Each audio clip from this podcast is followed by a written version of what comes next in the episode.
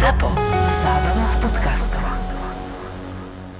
Tento podcast obsahuje opisy fyzického, psychického a verbálneho násilia a tiež opisy brutálneho sexuálneho násilia alebo sexuálnej deviácie páchateľa. Z tohto dôvodu je tento podcast absolútne nevhodný pre poslucháčov mladších ako 18 rokov. Aj 46 rokov po spáchaní zločinu je tento prípad stále živý. Na jeho hlavného podozrivého je vypísaná odmena. FBI ponúka 100 tisíc dolárov za informácie, ktoré povedú k chyteniu Williama Bradforda Bishopa. Ak ešte žije, má dnes už 85 rokov. Napriek vysokému veku však treba byť mimoriadne opatrný. Ide o bývalého špičkového agenta tajných služieb, ktorý je hľadaný kvôli spáchaniu piatich mimoriadne brutálnych vražd. Jeho tajná minulosť však môže skrývať ďalšie zločiny. Bývalého agenta Bishopa videli na viacerých miestach v Európe a je možné, že sa vyskytuje alebo vyskytoval aj vo vašom okolí alebo na miestach, ktoré ste navštívili. Hlavná postava dnešného príbehu prežila svoju celú kariéru aj mladosť v čase, kedy bola studená vojna v plnom prúde. Aké boli vzťahy medzi stranami studenej vojny? A aký bol taký oficiálny narratív z jednej aj z druhej strany? Ja som bol na jednej strane a tento človek bol na tej druhej strane. My sme boli totalitné režimy a tá druhá strana bola demokratická. To bola strana, nehovoríme, že dobrá, lebo dobro v nejakej svojej vykryštalizovanej podobe medzi ľuďmi neexistuje. Ale existuje niečo, čo je predsa len poznamenané tolerantnosťou a liberalizmom, ale nie v tom pejoratívnom slova zmysle, že liberáli to sú tí, ktorí ktorí si myslia, že je povolené všetko, to nakoniec nie je pravda. Toto, čo som teraz povedal, to definuje anarchizmus a anarchiu nie liberalizmus. Liberáli sú tí, ktorí túžia po slobode, snažia sa slobodu presadzovať a v slobode žiť. Ale nesmie sa ich ponímanie a prežívanie a vnímanie slobody dotýkať ponímania, vnímania a prežívania slobody iných ľudí. Teda nesmie tieto hranice prekračovať. Môžem žiť slobodne len dovtedy, kým nenarušujem slobodu kohokoľvek iného. To bola tá druhá strana železnej opony a na tejto strane železnej opony, kde doposiaľ žijeme, len už tá železná opona je rozprestretá niekde inde, ale bohužiaľ stále nedaleko nás, bol totalitný režim, ktorému bolo povolené všetko, najmä manipulovať a klamať svojich občanov. Stretol si sa niekedy vo svojej praxi s prípadom, kedy vraha nechytili? No, určite som sa stretol, nie každého vraha dostihnú.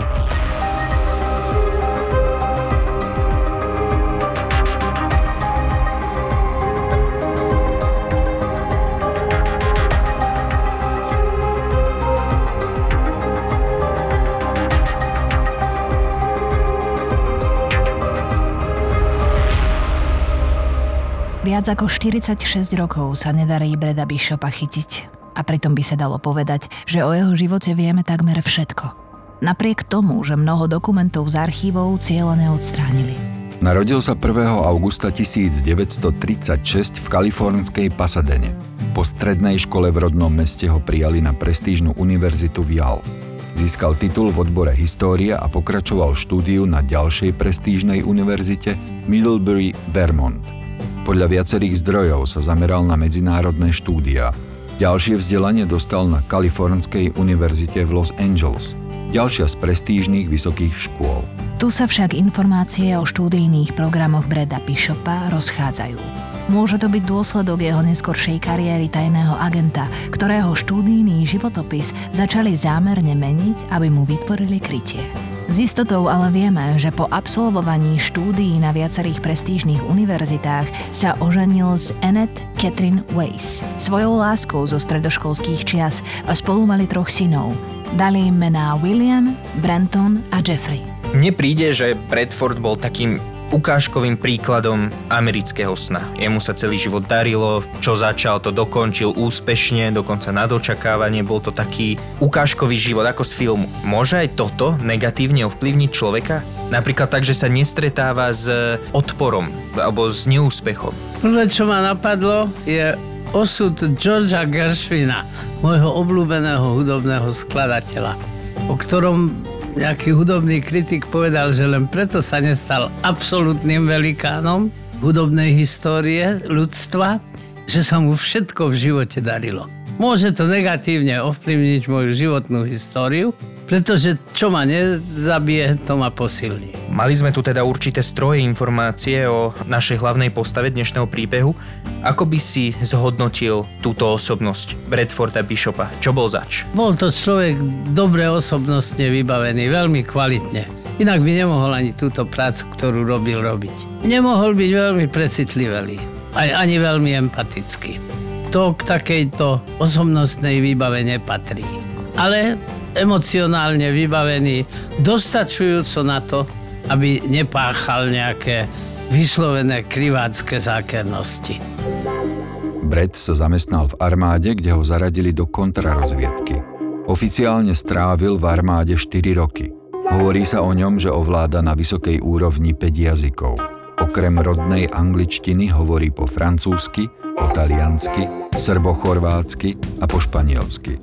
Dostal špičkový výcvik a stal sa z neho vysoko kvalifikovaný špión, ktorý sa naučil ako prežiť za nepriateľskou líniou, žiť a pracovať v utajení a ako sa infiltrovať, voľne povedané, votrieť do rôznych komunít a spolkov, aby z nich mohol získavať informácie a spolupracovníkov, prípadne s nimi splínuť. Po vojenskej kariére sa Brad Bishop zamestnal na ministerstve zahraničných vecí. S rodinou ich jeho práca zaviedla na viacero misií do talianskej Verony, Milána a Florencie. V Afrike pôsobil v etiópskej Addis Abebe a v hlavnom meste Botswany Geboron.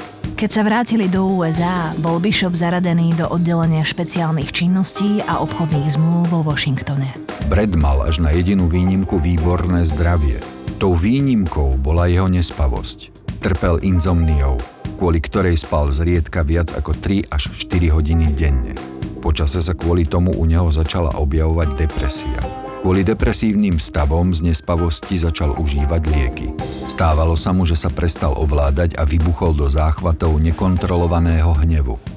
Kolegovia si na to s odstupom času spomínali ako na odstrašujúcu stránku jeho inak vyrovnanej povahy. Spomína sa tu teda insomnia. Čo to je, čím môže byť toto ochorenie zapríčinené? Tam sú nejaké drobné zmeny e, mozgových pôsobkov typu serotonínu a nejakých endorfínov. Neviem celkom presne, možno nejaký biochemik by o tom vedel viac povedať. Každopádne existuje taká choroba, o ktorej tí postihnutí tvrdia, že oni nespávajú vôbec. Nie je to samozrejme pravda. On spí, ale veľmi krátko a u takýchto ľudí sa stáva, že predčasne, úplne náhle, bez prípravy zomrú. Nič viac o tom nevieme. To, keď sa, keď sa táto insomnia nami popisovaného jedinca presúvala do emočných porúch, tak to môže aj súvisieť s jeho celoživotným štýlom. Pretože tak náročný životný štýl s tak náročne prežívanými, aj emočne musia byť prežívané tie situácie, pretože určite býval v nebezpečí života v adrenalinových situáciách a toto všetko mohlo viesť v určitom veku k e, e, emocionálnym a afektovým poruchám, ktoré vyústili do depresie. Môže aj samotná tá nespavosť spôsobiť určité duševné, nechcem povedať poruchy, ale môže naštrbiť to duševné zdravie? Určite to skôr patrí do takého komplexu. Začalo to nespavosťou, to už bol začiatok tej emočnej poruchy, toho emočného akcentu, do ktorého sa dostal. Predsa len určitý emocionálne afektový akcent tam musel byť, pretože on emočne nemohol prežívať situácie tak, ako ich prežívame my, až s toľkou empatiou. On bol špión, čiže tajný agent. Myslíš, že ho ovplyvnila táto jeho profesia? Samozrejme, to musí ovplyvniť každého. Teraz máme jeden veľmi Veľmi, veľmi masívny príklad v súčasnej svetovej situácii. Niekedy začiatkom roku 1976 bolo Bishopovi zamietnuté povýšenie. Ako si s tým povýšením za roky vzornej a náročnej služby rátal a odmietnutie ho veľmi rozčúlilo. Od tohto momentu sa podľa vyjadrení kolegov Brett zmenil. Mal neustále zlú náladu, bol výbušný a záchvaty hnevu sa opakovali čoraz častejšie. Začal sa hádať s manželkou aj so svojou 68-ročnou matkou. Ani jedna z nich ho vraj nešetrila a robili na jeho adresu uštipačné poznámky o tom, ako sa jeho kariéra zastavila, či dokonca zrútila. Z tohto obdobia pochádza aj veta, ktorá sa s Bredom Bishopom spája najčastejšie. Znie Nepriateľom treba ukázať ich miesto. Hovorili ju často, už keď bol v kontrarozviedke, ale že ju použil aj v súvislosti s rodinou, to znelo prekvapujúco. Táto veta je azda jediným vodidlom k akému takému vysvetleniu udalostí, ktoré sa začali ráno 1. marca 1976. Ako každý deň prišiel okolo 7. do práce. Zdržal sa do skorého popoludnia, keď svojej sekretárke povedal, že odchádza k lekárovi, pretože sa necíti dobre. Nešiel však k lekárovi. Zamieril domov. Po ceste mal niekoľko zastávok. Najprv pri bankomate, v ktorom si vybral peniaze. Bolo to niekoľko stoviek dolárov.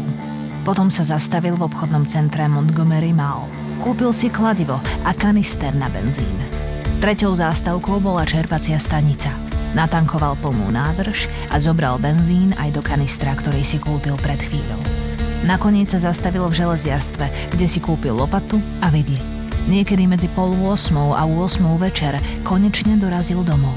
Hneď po príchode začal zabíjať. Výsledky vyšetrovania naznačujú, že najprv zabil svoju manželku Anet. Zasadil jej jediný drvivý úder kladivom do hlavy. Pravdepodobne ani nezaregistrovala, čo sa na ňu chystá.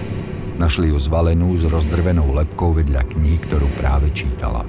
Druhou obeťou bol Bishopov najstarší syn William. Mal len 14 rokov. Otec ho zabil rovnako ako jeho matku. Jediným úderom kladiva mu rozdrvil hlavu. Podobne ako 10-ročnému synovi Brentovi a 5-ročnému Joffreymu. Aj na nich mu stačil jeden úder kladivom. Posledný člen domácnosti, Bredova matka, nebola doma. Venčila psa a preto na ňu Bishop počkal. Len čo prišla späť, udreli ju zo zadu kladivom a rozbili jej lepku.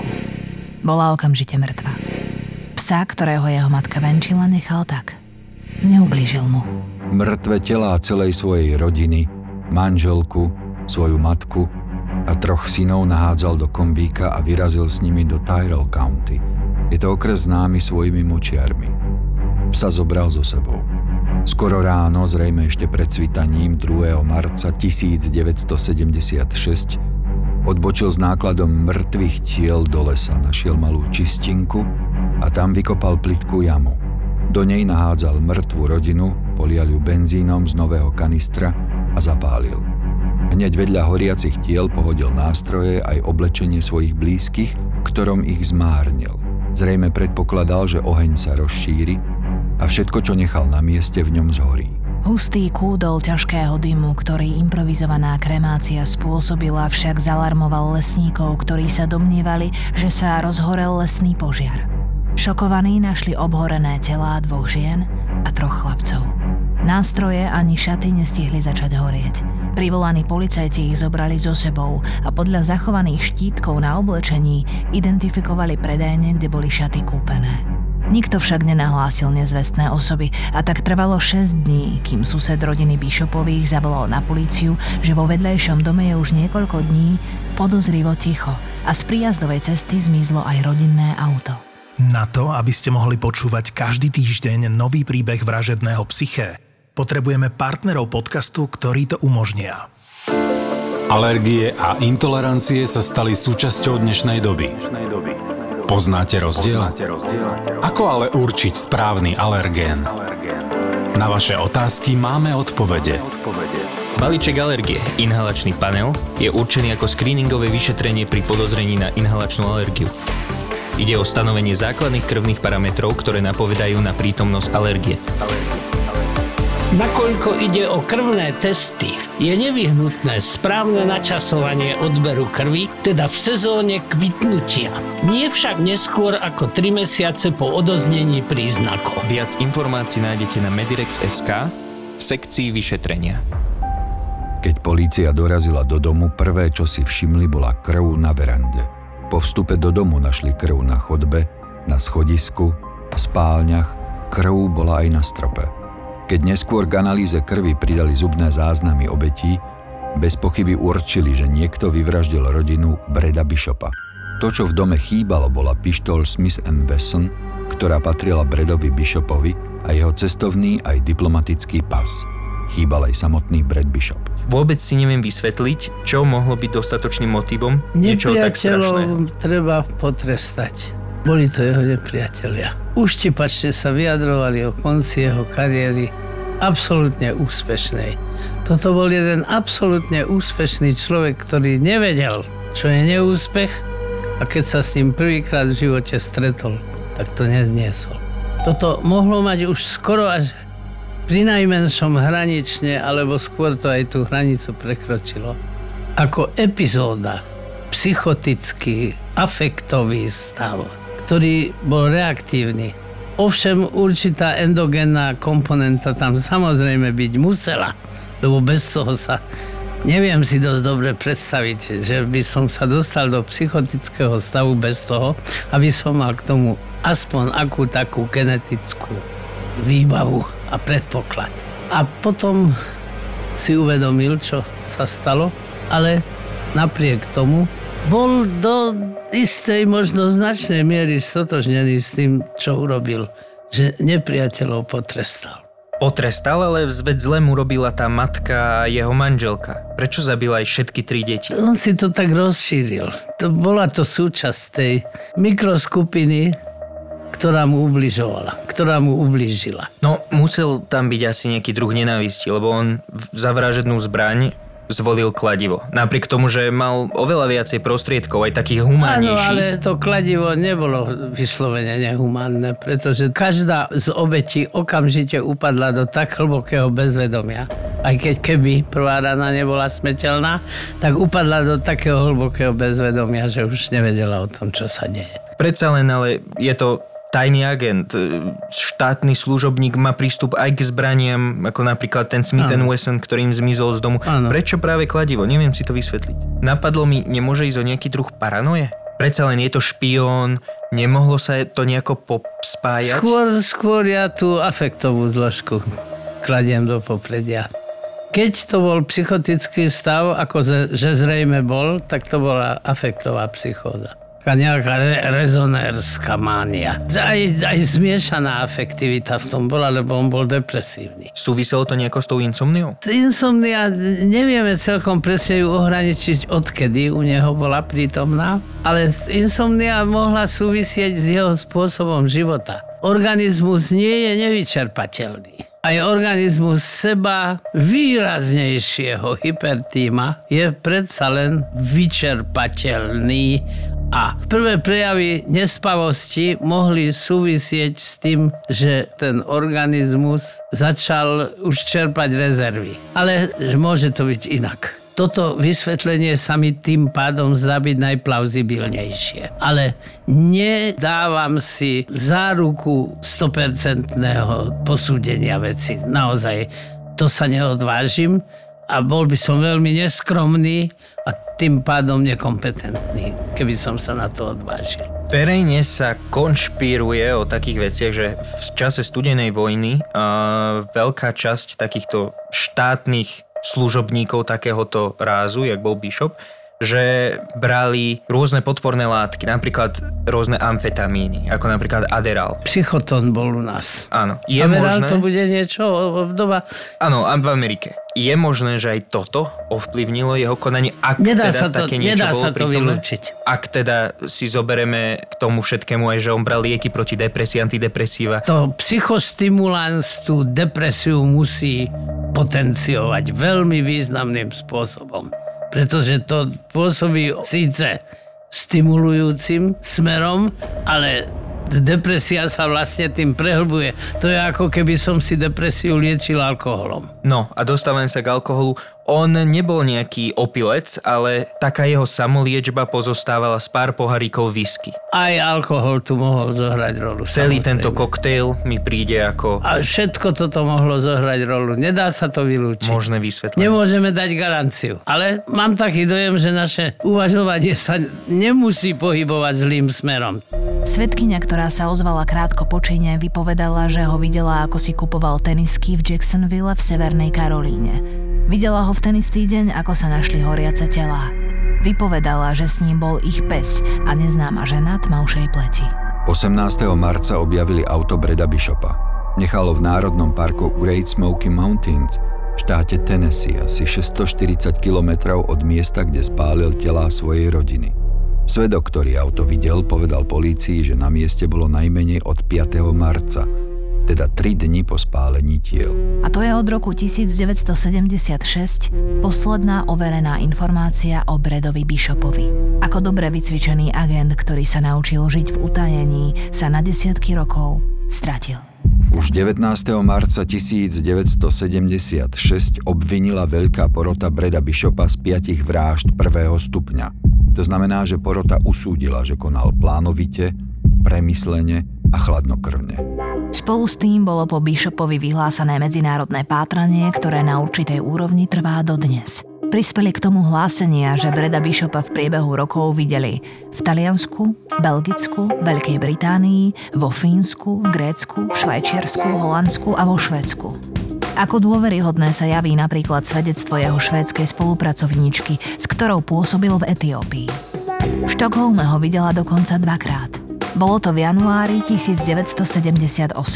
V tom istom roku stretol Breda Bishopa na toaletách v talianskom Sorente jeho kolega z ministerstva zahraničných vecí. Keď ho oslovil, Hej, ty si Brad Bishop, však? muž znervóznel a s výrazným americkým prízvukom to po taliansky poprel. V zápäti ušiel. 19. novembra 1994 po 18 rokoch od vyhlásenia pátrania zbadala Bishopa na nástupišti vlakov vo švajčiarskom Bazileji jeho susedka. Okamžite zavolala na políciu. Muža sa však nepodarilo chytiť. V roku 2014 otvorila polícia odložený prípad neidentifikovanej mŕtvoly muža. Podľa fotografií mala za to, že muž je mimoriadne podobný Bishopovi, respektíve jeho obrazu, ako by mal vyzerať po zostarnutí, ktorý vytvorila. V roku 1981 tohoto muža zrazilo auto na diaľnici v Alabame. FBI exumovala mužové pozostatky v nádeji, že ide o Bishopa. Analýza vzoriek DNA však tento predpoklad 100% vylúčila. Čo si osobne myslíš? Ušiel on do Európy, jak Je sa tu, tvrdí? je tu ešte stále tá možnosť, že spáchal samovraždu. Tá rozšírená samovražda, to je troška pritiahnuté za vlasy, lebo on sa na to pripravoval.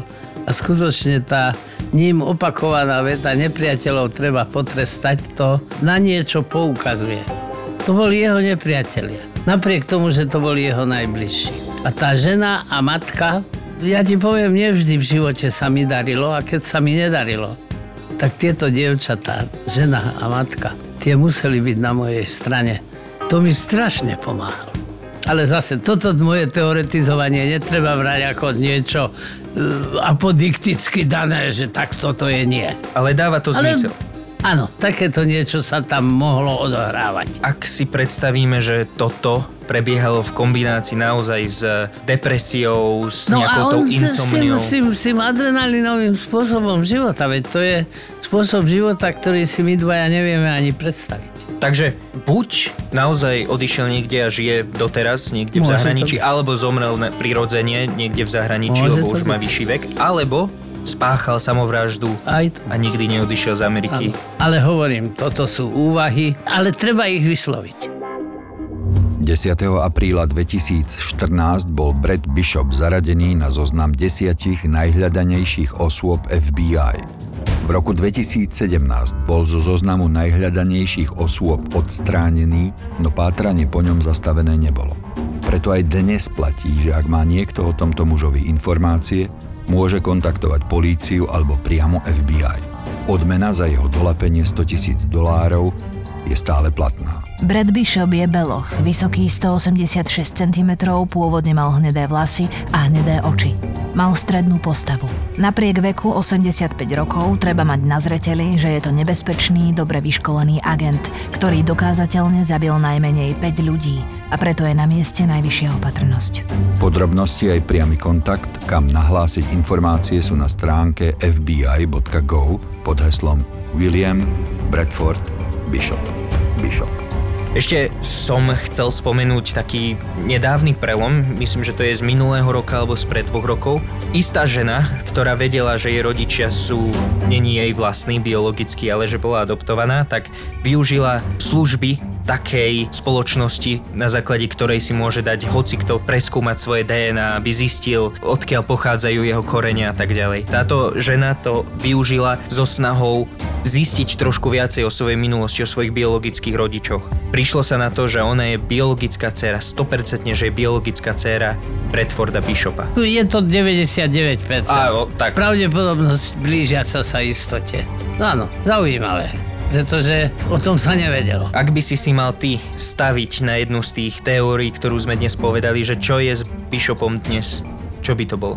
Už asi nežije. Predsa len ten jeho životný štýl a spôsob života je veľmi vyčerpávajúci a teda tie, tie hormóny museli pracovať a bičovať ten organizmus. Najmä srdcovo systém, takže. Ale tú samovraždu Dávam ju ako alternatívnu možnosť, že mohol spáchať samovraždu. Po tých skutkoch predsa len žiť s takouto ťarchou aj takému človeku, u ktorého otrlosť nie, že je predpokladaná, ale sa vyžaduje. Lebo on keby nebol otrlý, tak by nemohol robiť to, čo robil. Boh vie, čo tam bolo na pozadí celého toho. To už sa asi nikdy nedozvieme. Myslím si, že... Nevieme, trošku podrobnosti predsa len toho, prečo sa profesionálne dostal do nejakej nemilosti. Toto nevieme. Ťažko povedať. Predsa len máme tu dočinenia s tajnými službami a tam je to dosť také tienisté. Možno, že nejaký fľak sa objavil v jeho živote. Nemanželská dcera? Nemanželská dcera. No vidíš, zase ďalší smer, ktorým by sme mohli naše uvažovanie zamerať. A vzhľadom na to, že tesne predtým, jak teda ušiel preč, už vlastne po dokonaní týchto činov, tak ho tam našli s nejakou, že ho videli svetkovia s nejakou inou ženou, ano. kupovať niečo, neviem. Možno sa rozhodol začať nový život. Cudzoložstvo je tajným agentom povolené, len nemalo by mať následky.